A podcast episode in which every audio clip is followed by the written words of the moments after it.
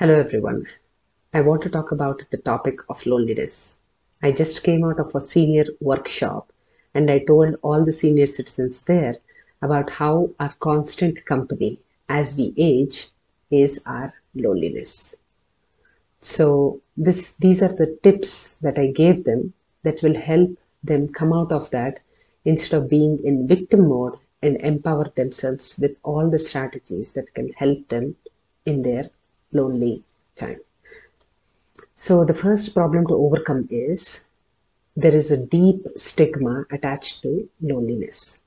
You know, I had gone to the temple last week and uh, there was a lady there uh, who was short of breath and I was just trying to make her comfortable and sit, uh, make her sit on a chair near where the fan was and everything.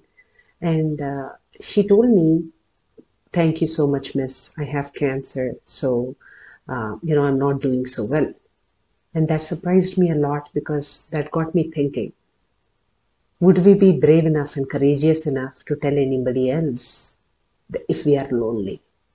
So, the thing with loneliness is we need to get rid of that stigma around that word and the concept.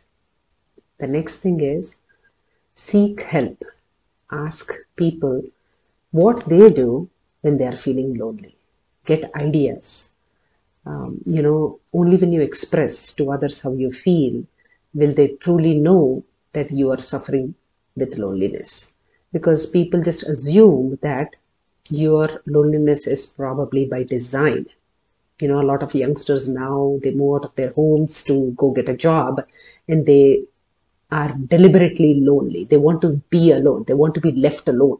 So people don't realize that a lot of us might not be um, alone out of choice.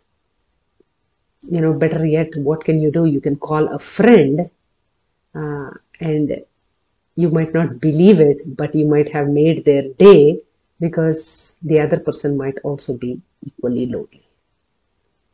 The best thing that I have seen work for seniors or anybody who is uh, in any kind of forced isolation situation, like most of us during COVID have been, is picking up a new skill uh, you know, picking up a new skill. And I keep telling this to um, uh, all the friends that I meet. You know, my father picked up Sudoku when he was 63 or 64 years old. You know, he goes to extremesudoku.com and all these websites and uh, does Sudoku and he keeps pushing his lim- pushing the limits of his brain so much. And it's just so amazing to see. Um, service, volunteer, give your time and attention to some somebody else. You know don't be uh, in a universe where you are all by yourself. You know when you seek opportunities to serve others serve others and provide service you realize the other person is just as needy or as uh, you know as starved for attention as you are. Uh, thanks to the internet now we have a chance to get better at the skill of the internet you know you can when you are even upgrading yourself with a new skill you can always uh, you know watch a, a, video to how to sew or how to knit or how to bake a cake you know all those things that you were good at but now you just need a little polishing.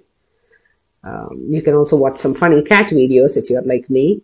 Uh, but jokes apart you know get a pet. If you if you want to get a pet um, don't don't get a pet that you cannot manage and kill it but get a pet so that you have some company.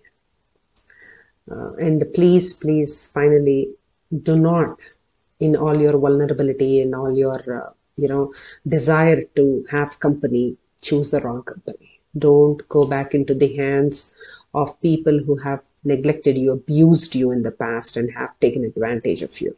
That is going to worsen the problem of your loneliness because at the end of the day, if that person is making you feel bad about yourself, you will not even have the company of your own. So, thank you so much and uh, good luck. Take care.